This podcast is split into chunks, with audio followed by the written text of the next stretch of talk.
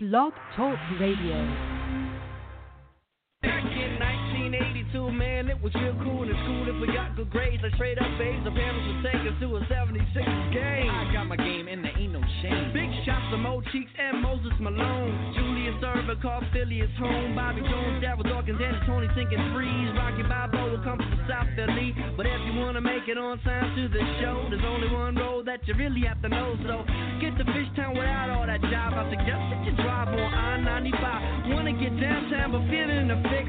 Get on that road they call 676, the most expensive, expensive piece of interstate they ever made. The fellas ain't famous, but they got good game. on. Getting on 76ers,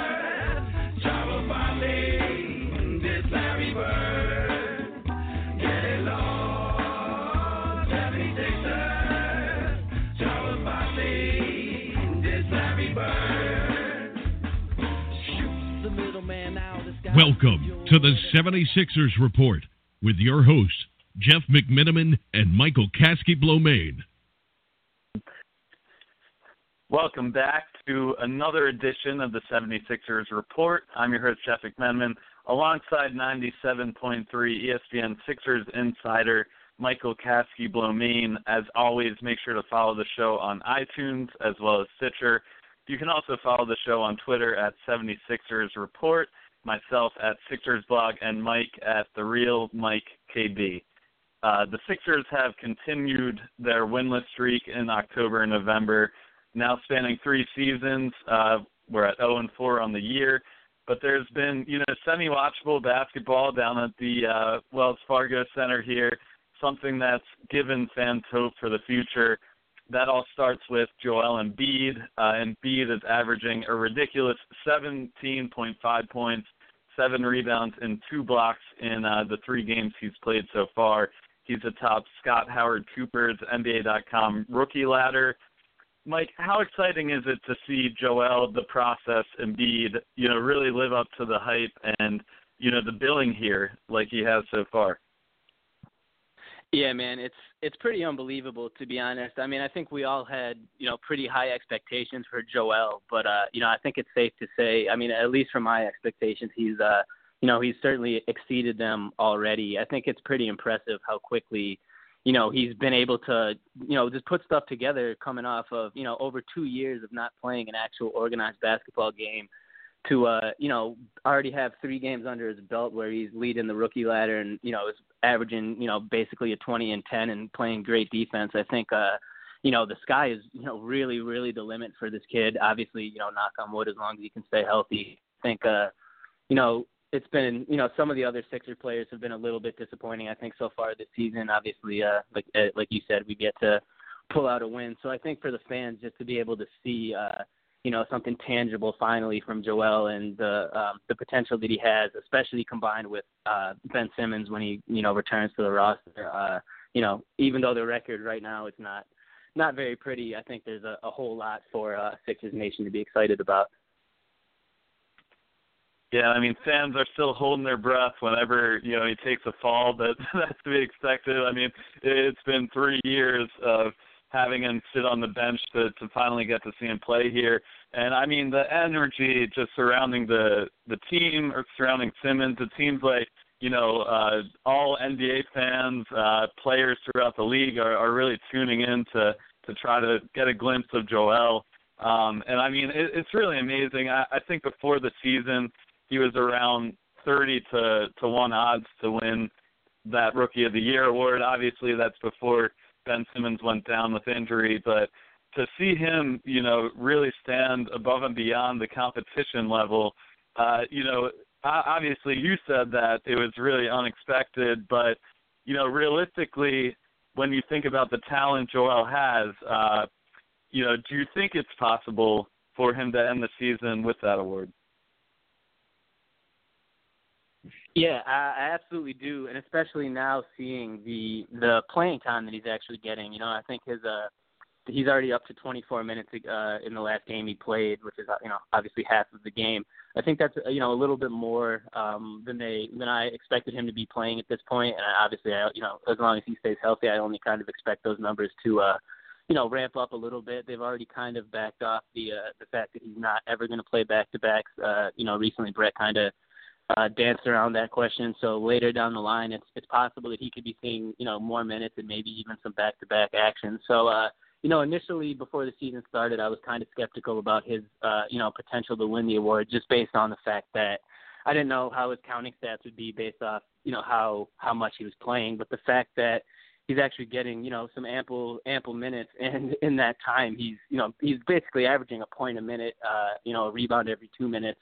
You know, with that sort of production, I think it's it's certainly feasible that he would win the award, especially with, uh, you know, like you said, Ben kind of on the sideline there, and not too many other rookies putting up, you know, eye-popping stats so far. So, um, you know, if Joel can continue this production, and you know, especially if his minutes get a little boost throughout the the season, I think it's uh, definitely uh, something that he could uh, come home with at the end of the year. Jahlil Okafor, you know, now back from injury. Uh, they're kind of, you know, doing a rotation here on the back-to-backs where, you know, Embiid will play. The next night he'll sit in, in place of Okafor do you think that uh, you know this is something that they're going to continue with without you know throughout the season, or you know as the season progresses, they'll see how Embiid responds to you know seeing an increase in minutes, and eventually he'll you know play through that and you know do the back to back. Yeah, that's a great question. I think it's it's definitely a fluid situation, but I could see a, a situation, you know, later on in the year he continues to you know look increasingly comfortable out there with uh you know with increased minute load. I think that it, it could potentially uh be that he you know he plays in back to back this season. You know, obviously eventually down the road, you know, next season and moving forward, that's uh you know that's going to be what's expected of him. So it wouldn't be bad for them to kind of get a look at you know how he handles that and try to you know they're not always going to be able to do the the swap that you implied to uh, uh, spoke of with Okafor and Embiid on back-to-back nights. So I think uh, eventually they're going to have to see if those two are can sort of complement each other on the floor at the same time. We haven't seen very much of them, um, you know, together on the court so far this season at all. And uh, you know, obviously Nerlens, we haven't seen him with with Joel at all in, in the yeah. regular season either. So I think it'll be a you know, it'll be a fluid situation that depends on both, you know, Embiid's development and progress throughout the season and also kind of how you know how the big guy rotation sort of you know uh, pans out throughout the year.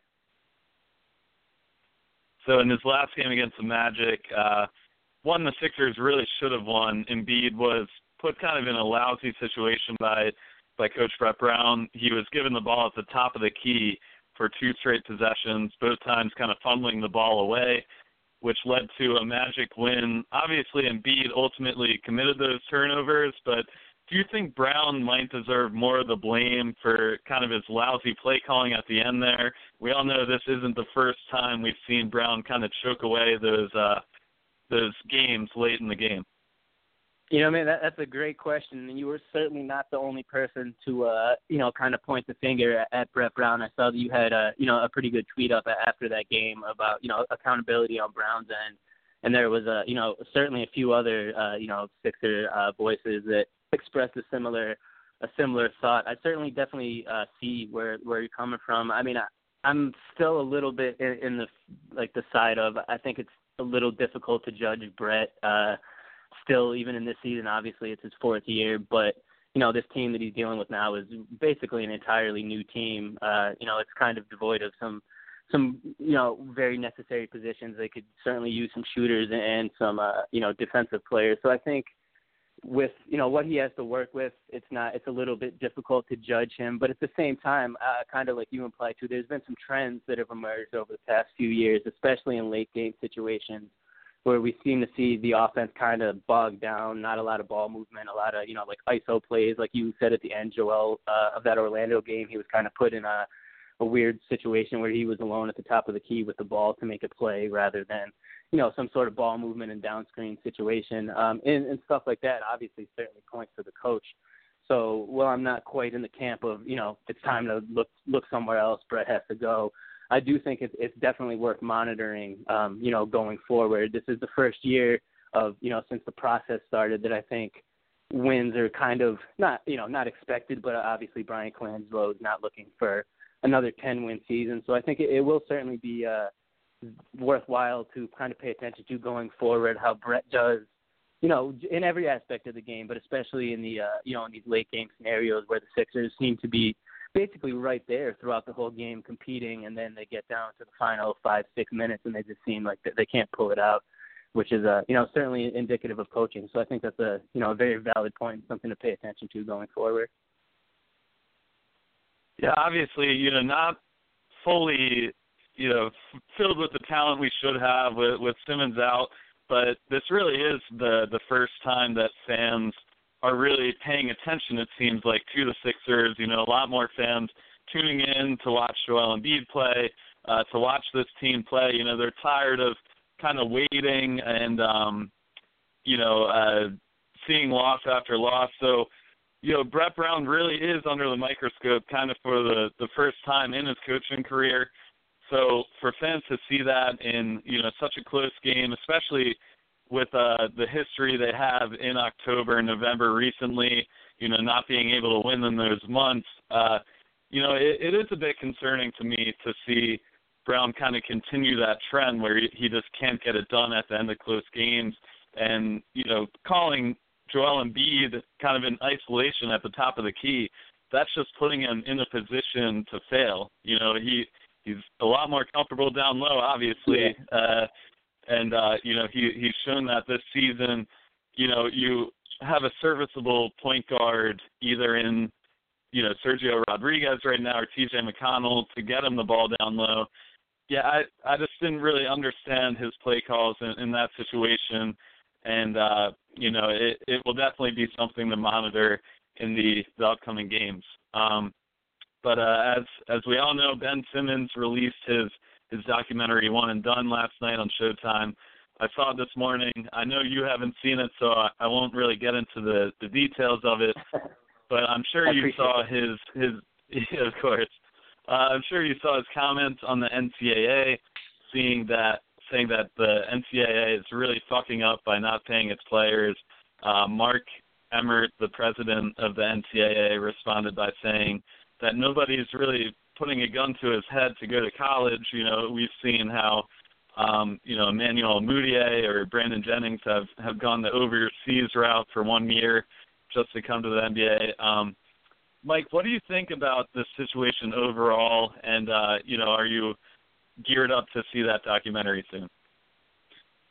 Yeah, man, absolutely. I, I can't wait to watch it. Especially, well, you know, when you and I were talking this morning, and you were saying how awesome it was, and then I was uh, you know, looking at the uh, reactions on Twitter last night, and it seemed uh, overwhelmingly, uh, you know, positive reviews. I was pretty mad at myself for canceling Showtime a, a couple months back, so uh, you know, I, I definitely got to secure myself a way to uh, to watch the documentary. But you know, from what I was able to glean from you know basically what you know what I read online and you know the brief conversation that we had about it, it it definitely seems like it's the documentary itself. It just seems like it's a great way to kind of shed a light on a uh, you know, on a situation that's really kind of, you know, uh, a sticking point in professional sports and professional basketball, especially ever since the NBA kind of instituted the, uh, you know, the age limit uh, back in 2005. It gives, you know, it puts people like Ben in that situation where they have to make a decision, and uh, you know, obviously, no one is holding a gun to his head, like you said that the uh, the president of the NCAA said. But I think that most most would agree that you know the best players, uh, you know, they want to come into the NBA in America and get into the NBA as quick as possible. And as far as you know, getting your name out there and being a top pick, it, it bodes well um, in this situation. It seems for players to go to college, um, you know, in America for one year. So you, you know, obviously I haven't seen the documentary, but uh, in that aspect, I can't fault Simmons for that. But I think it's just, uh, you know, that's it's a sticking point in the league that I, I'm sure will be touched on in the, uh, you know, the upcoming collective bargaining agreements, whether or not they're gonna, you know, maintain the age limit. But uh, I've personally never really been in favor of the age limit. I, I you know, I think if a player thinks they're ready at, you know, 18 out of high school, it's their decision. Um, obviously, we've seen, you know, things go both ways. You have your LeBron James and you have your Kwame Brown. So, you know, it's really up to the the individual, and I, I think it, it should be up to them to really be able to make a decision on their, you know, on their own. But uh, you know, you're you're the one that's seen the documentary, so uh, you know, I would like to hear your opinion on the matter without too many uh spoilers, if, if you could. I mean, I would say this. So I don't necessarily agree with Emmert. I understand where he's coming from, though. Like, you know, no one's pointing a gun at your head to say you have to go to college. Ultimately, this was the NBA's decision. back in 2005 to make that rule. Um, you know, I'm sure there were some backdoor dealings between the NCAA and the NBA at that time.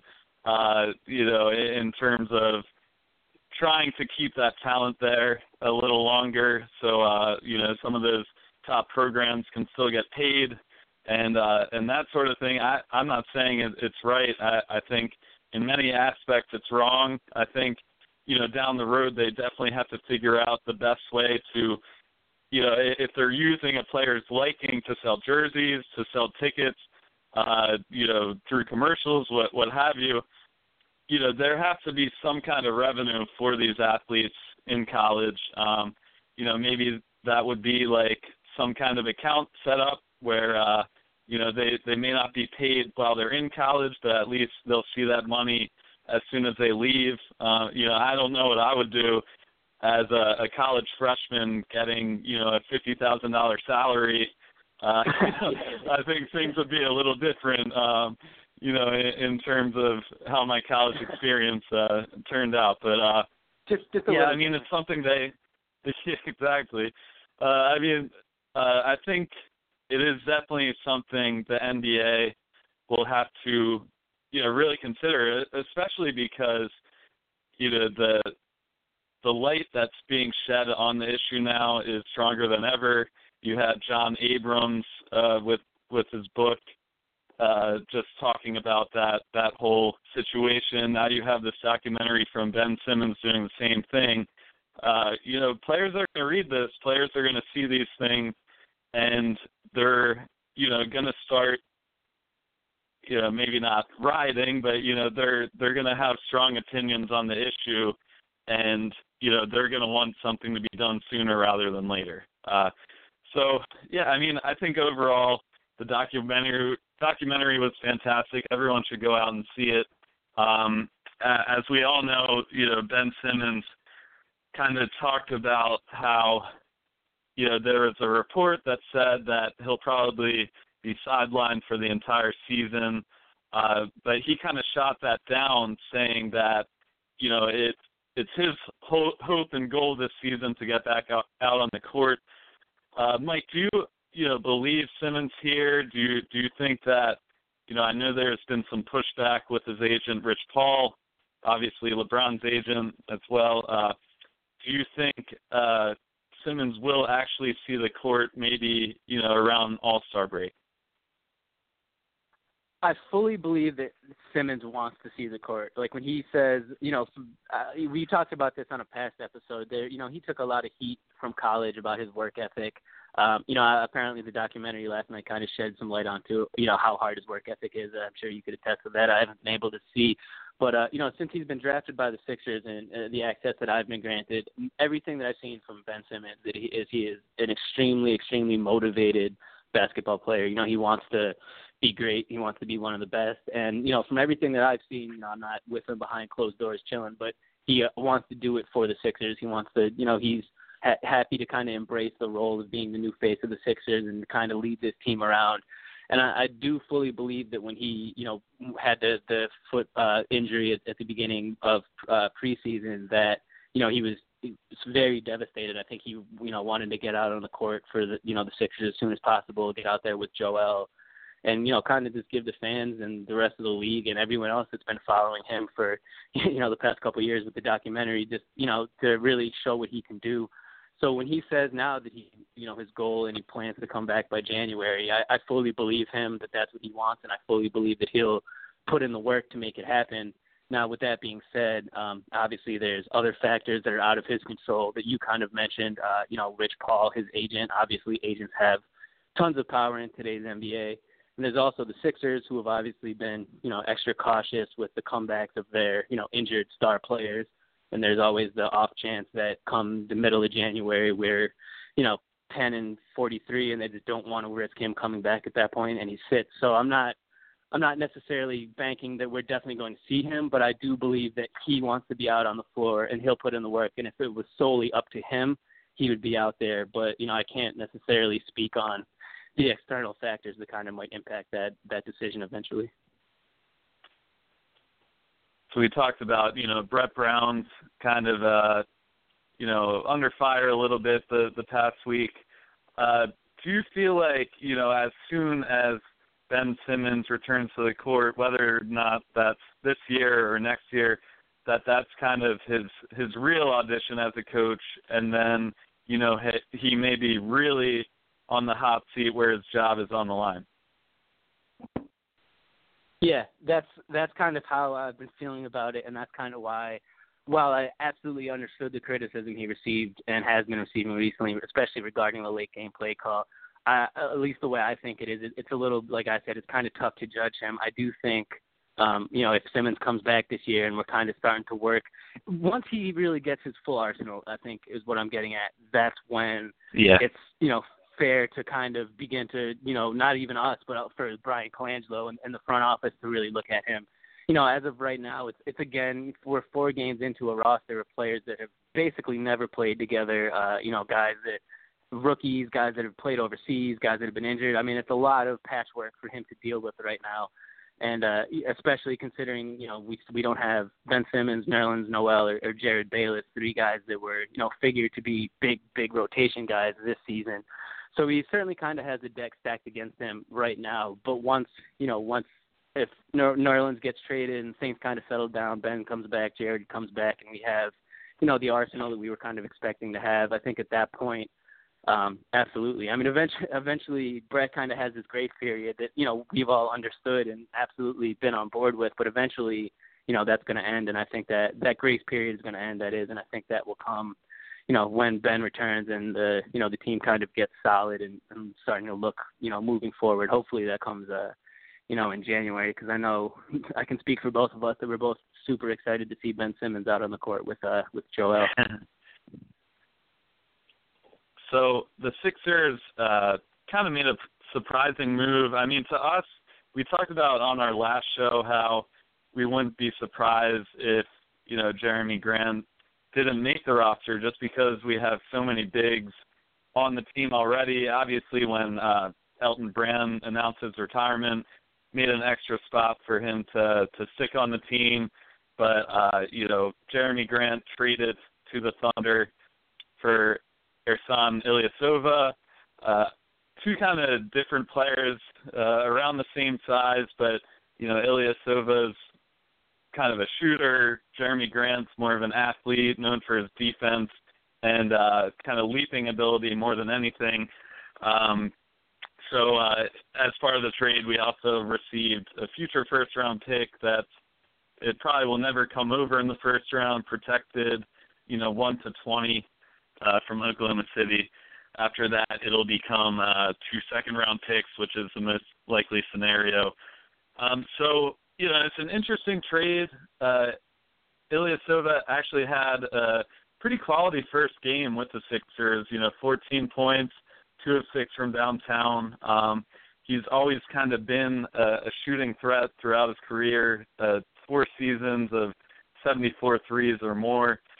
You know, do you like this this move by Colangelo, and and do you feel like you know it's more helpful to have a guy like Ersan over Jerami this season? You know, this was one I really didn't feel much of a reaction either way. I, I, I understand it. Like you said, we had kind of talked about Jerami Grant, and honestly, I like Jerami Grant as a player a lot. Uh, you know, I think he's versatile. I, I like what he brings to the floor.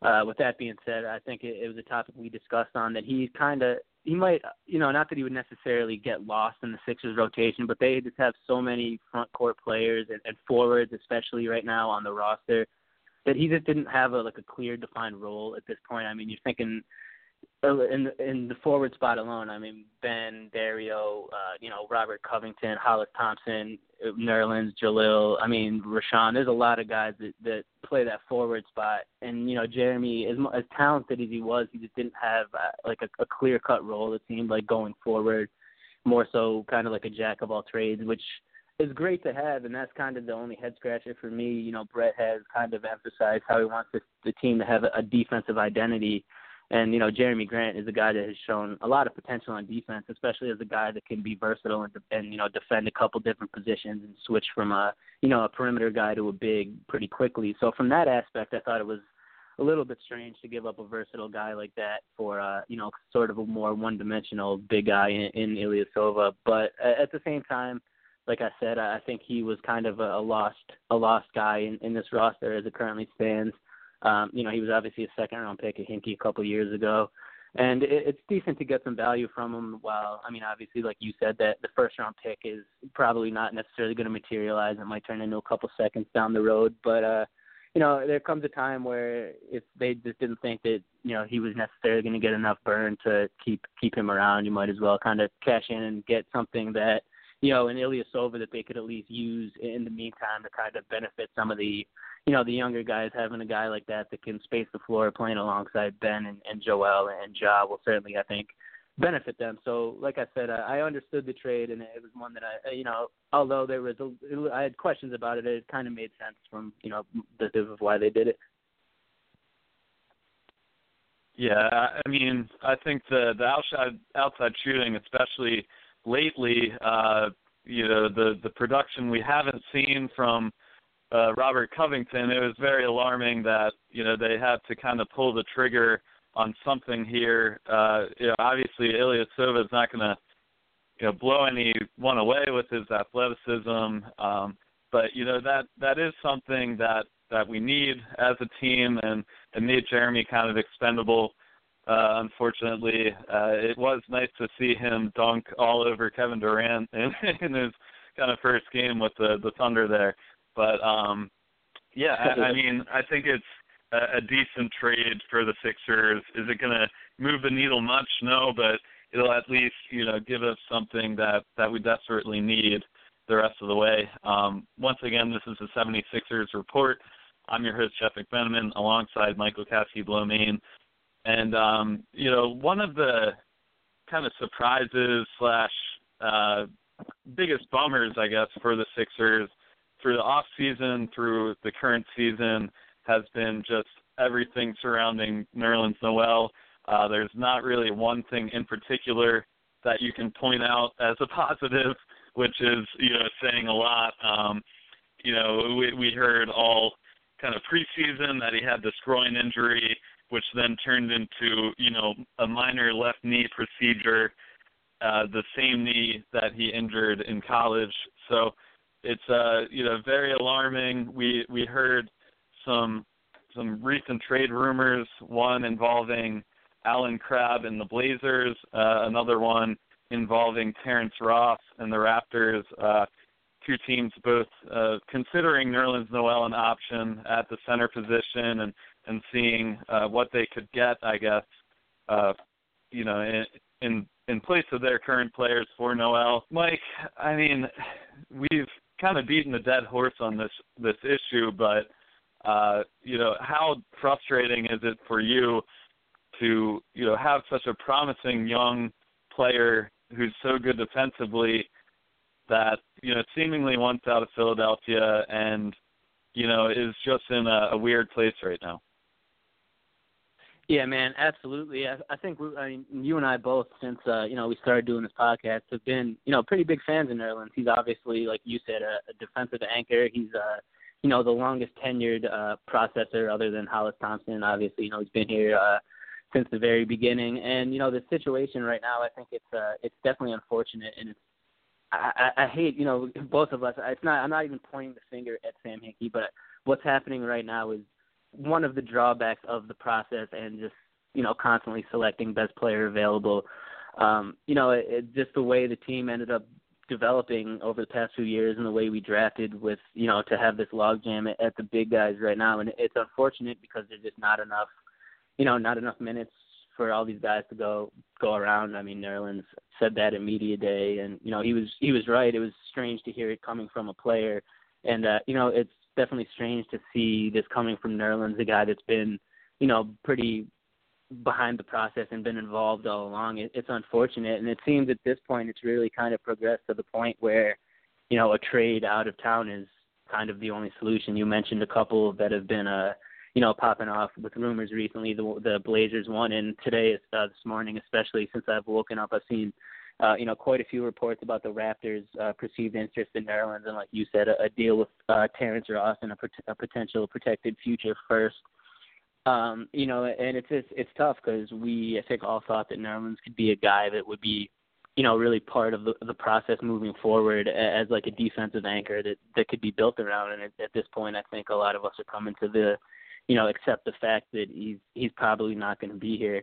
So uh, yeah, I mean, it, it's just unfortunate. I think that it that it kind of had to come and, and end in this way, where there's obviously you know animosity between the player and the team, and uh, you know it, it you can feel it by the the fan base can feel it, and I think at this point the best thing would just be a uh, you know a resolution to the the situation in general, and and uh, you know that sounds like at this most likely resolution will end up with uh, you know Nerlens being shipped out of town. But uh, you know what what are your thoughts on the situation? Yeah, I mean it's something we've we've talked about for a while now. It it stinks it has to end this way. Seemingly, I mean the Sixers picked up their contract options on you know Jahlil Okafor, on Joel Embiid, even on Nick Stauskas, uh, without picking up Nerlens Noel's, um, making him a restricted free agent this summer. It, it doesn't seem like even you know if he lasts that long on the Sixers like they would match uh, a team's offer on him.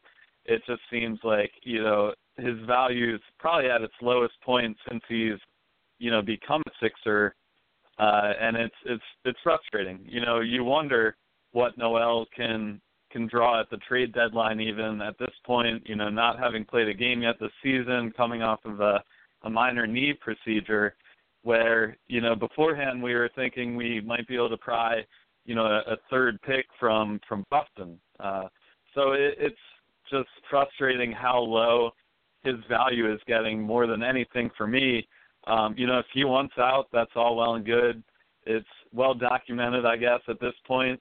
But uh, yeah, I mean, Terrence Ross, Allen Crabbe, it, it doesn't really blow me away. Those types of deals, um, yeah, it, it's yeah, well, just frustrating. It makes it makes you think back to that, uh, you know, or at the end of last season when there were those rumored trades about the Hawks and, and Jeff Teague. Uh, you know, at this point, w- would you take Jeff Teague for Nerlens Noel? Because I yeah. think I would. Yeah.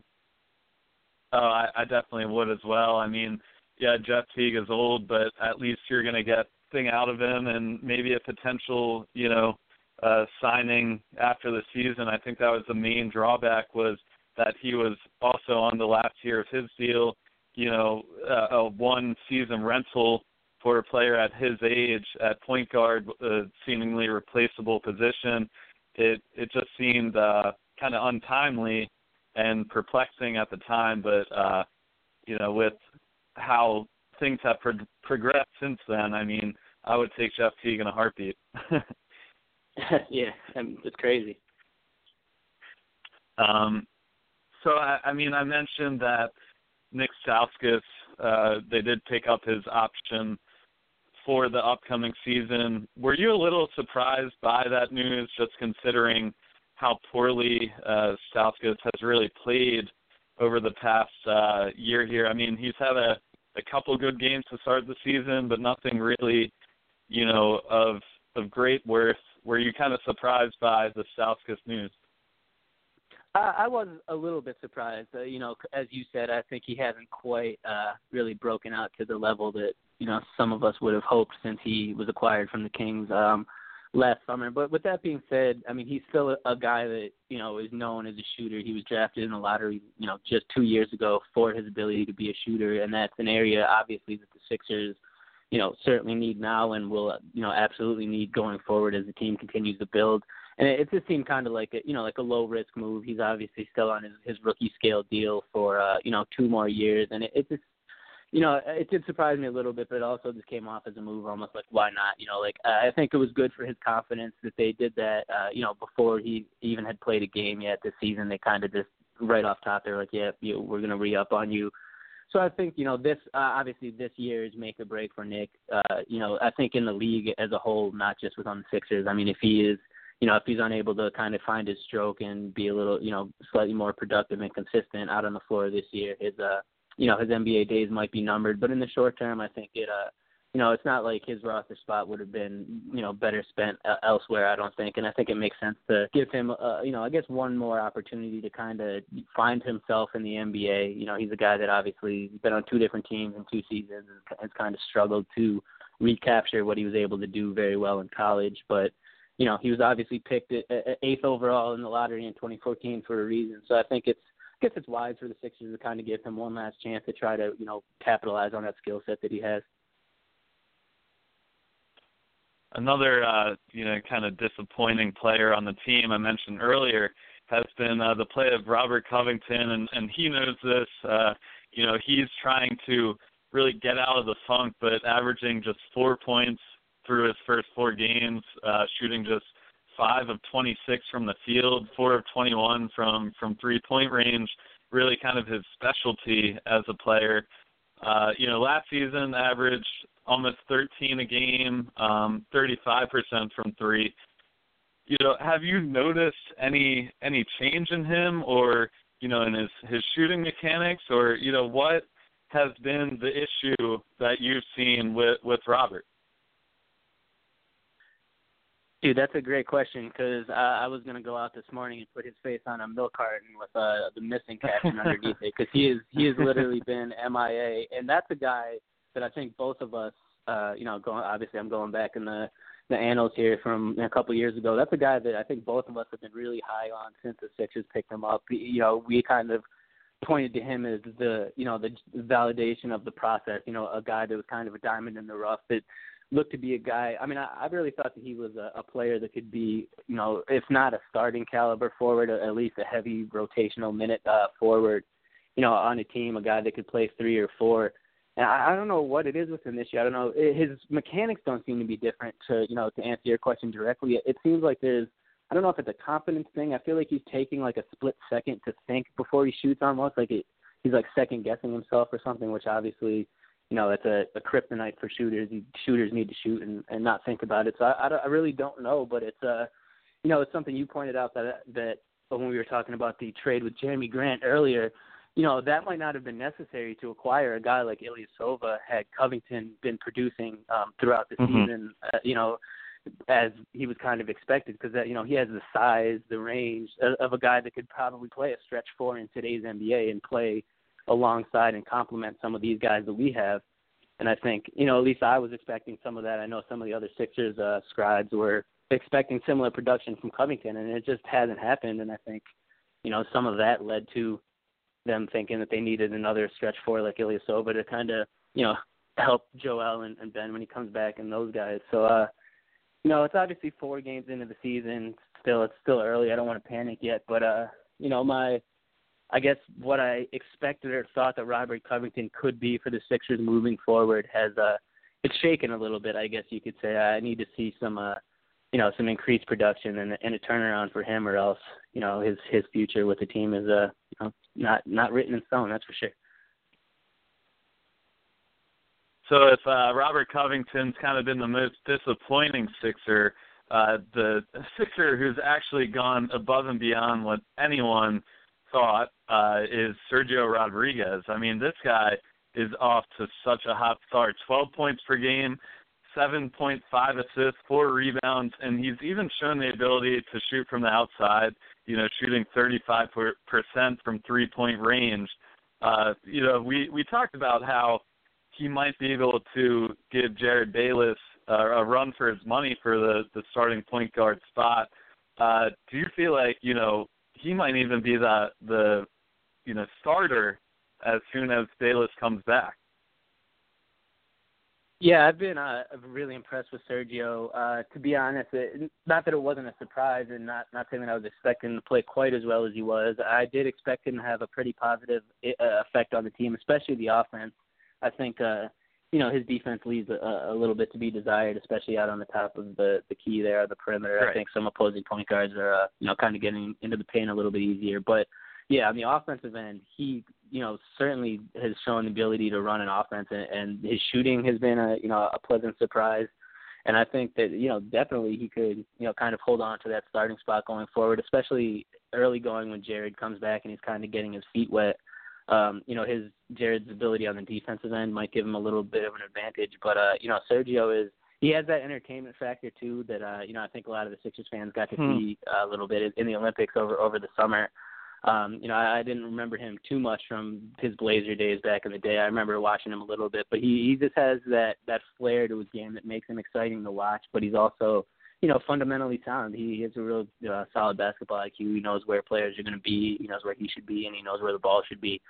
So um, you know, I think that that's proven to be a really great and exciting pickup. And uh, if if he doesn't end up starting, you know, when Jerryd comes back and Jerryd Bayless does take that starting spot, that will still only you know go to help the team overall and when the with the depth because then you got a guy like you know Sergio will be playing the minutes that TJ's playing and you know so forth. And I think in in general it's a it'll be a good thing. But his play has definitely been uh you know probably like you said the most you know, other than Joel, who has, you know, obviously had high expectations, I think Sergio has been the most uh, pleasantly surprising so far this season. So uh, Jahlil Okafor, uh, most likely getting his most extensive minutes of the season tonight, um, and especially you know kind of the first time playing with Joel Embiid extensively. Uh, he's supposed to get 20 to 24 minutes. Uh, you know he played pretty decently. Uh, he had 24 minutes against Charlotte, 12 points, five rebounds in a, his first start of the season. Uh, do you think Joe uh, or sorry Jahlil will be able to you know kind of recapture his offensive prowess that you saw last season? Um, you know, getting more reps in practice, getting more time on the court. I mean, I, I definitely hope so. You know, I think he's looked a little bit out of place at times coming in on the, on the second unit and not necessarily, you know, ne- knowing his exact role. But I think, like you said, he wasn't, um, you know, he really wasn't able to play ball all summer. Uh, he was, you know, obviously able to work out and get himself in solid shape, and I think that's already, you know, kind of showing on the court. You you can see where he's, uh, you know, a little bit fitter and seems to be uh, able to move a little bit better. But um, you know, I do think that once he you know, kind of gets the minute restrictions way uh, lowered a little bit and gets his feet under him.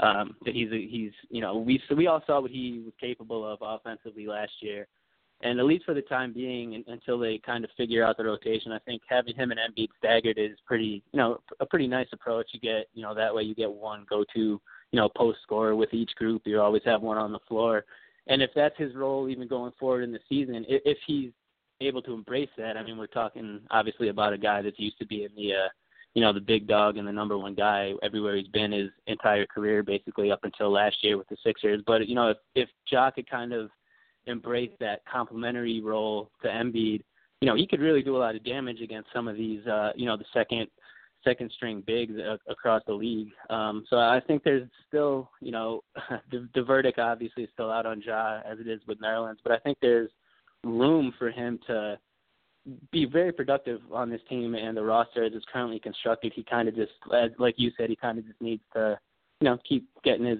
his feet under him and kind of get his get his groove back. Hopefully. So we've got uh, undefeated Cleveland coming in tonight. Uh, you know, no wins for the Sixers thus yet. Do you see uh, this one, uh, the Sixers pulling out their their first win? You know, I I don't think that uh their first victory will be tonight. Unfortunately, the Cavs, uh, you know, I'm sure as, as you and your brother know firsthand, have looked, you know, fantastic so far this year. They actually kind of remind me um last year after the Warriors won that title, and you know, people were kind of saying, oh, you know, you only won the title because Kyrie and Kevin Love were hurt, and the Warriors came out last year on that, you know, crazy streak to start the year with Luke Walton as the coach. I, I forget the exact number, like they won their first 20 or 22 or whatever. Um, Mhm. The Cavs kind of remind me, not that I'm not saying they're going to win 20 straight, but they just they seem very, you know, focused, driven, rather than a team that has the championship hangover. It seems almost the exact opposite. With you know, with LeBron as the leader of that team, keeping them motivated, they seem like they're, you know, on a mission to really get right back to the finals and beat the Warriors again. So, uh, you know, as much as I would like to say that Joel's going to hit a game winner in LeBron's face tonight to uh, give the Sixers that first win, I, I just the Cavs just feel like a team that aren't gonna lose games really that they're not supposed to lose this year. You know, especially now with you know early on in the season with the whole team at full health, LeBron playing great, Kyrie playing out of his mind. It just doesn't seem like a uh, you know a great situation for the Sixers. Well, once again, this was the 76ers report. I'm your host, Jeff McMenamin, alongside Michael Kaskey-Blomain. Thanks again for tuning in. We'll have some exciting news regarding our podcast in the coming weeks, and uh, you know it should be a good one tonight against Cleveland. Jeff, always great talking to you. Back in 1982, man, it was real cool in school if we got good grades. Like straight up A's, the parents would take us to a 76 game. I got my game and there ain't no shame. Big shots to Mo Cheeks and Moses Malone. Julius Erving called Philly his home. Bobby Jones, Darryl Dawkins, and Toney sinking threes. Rocky Bob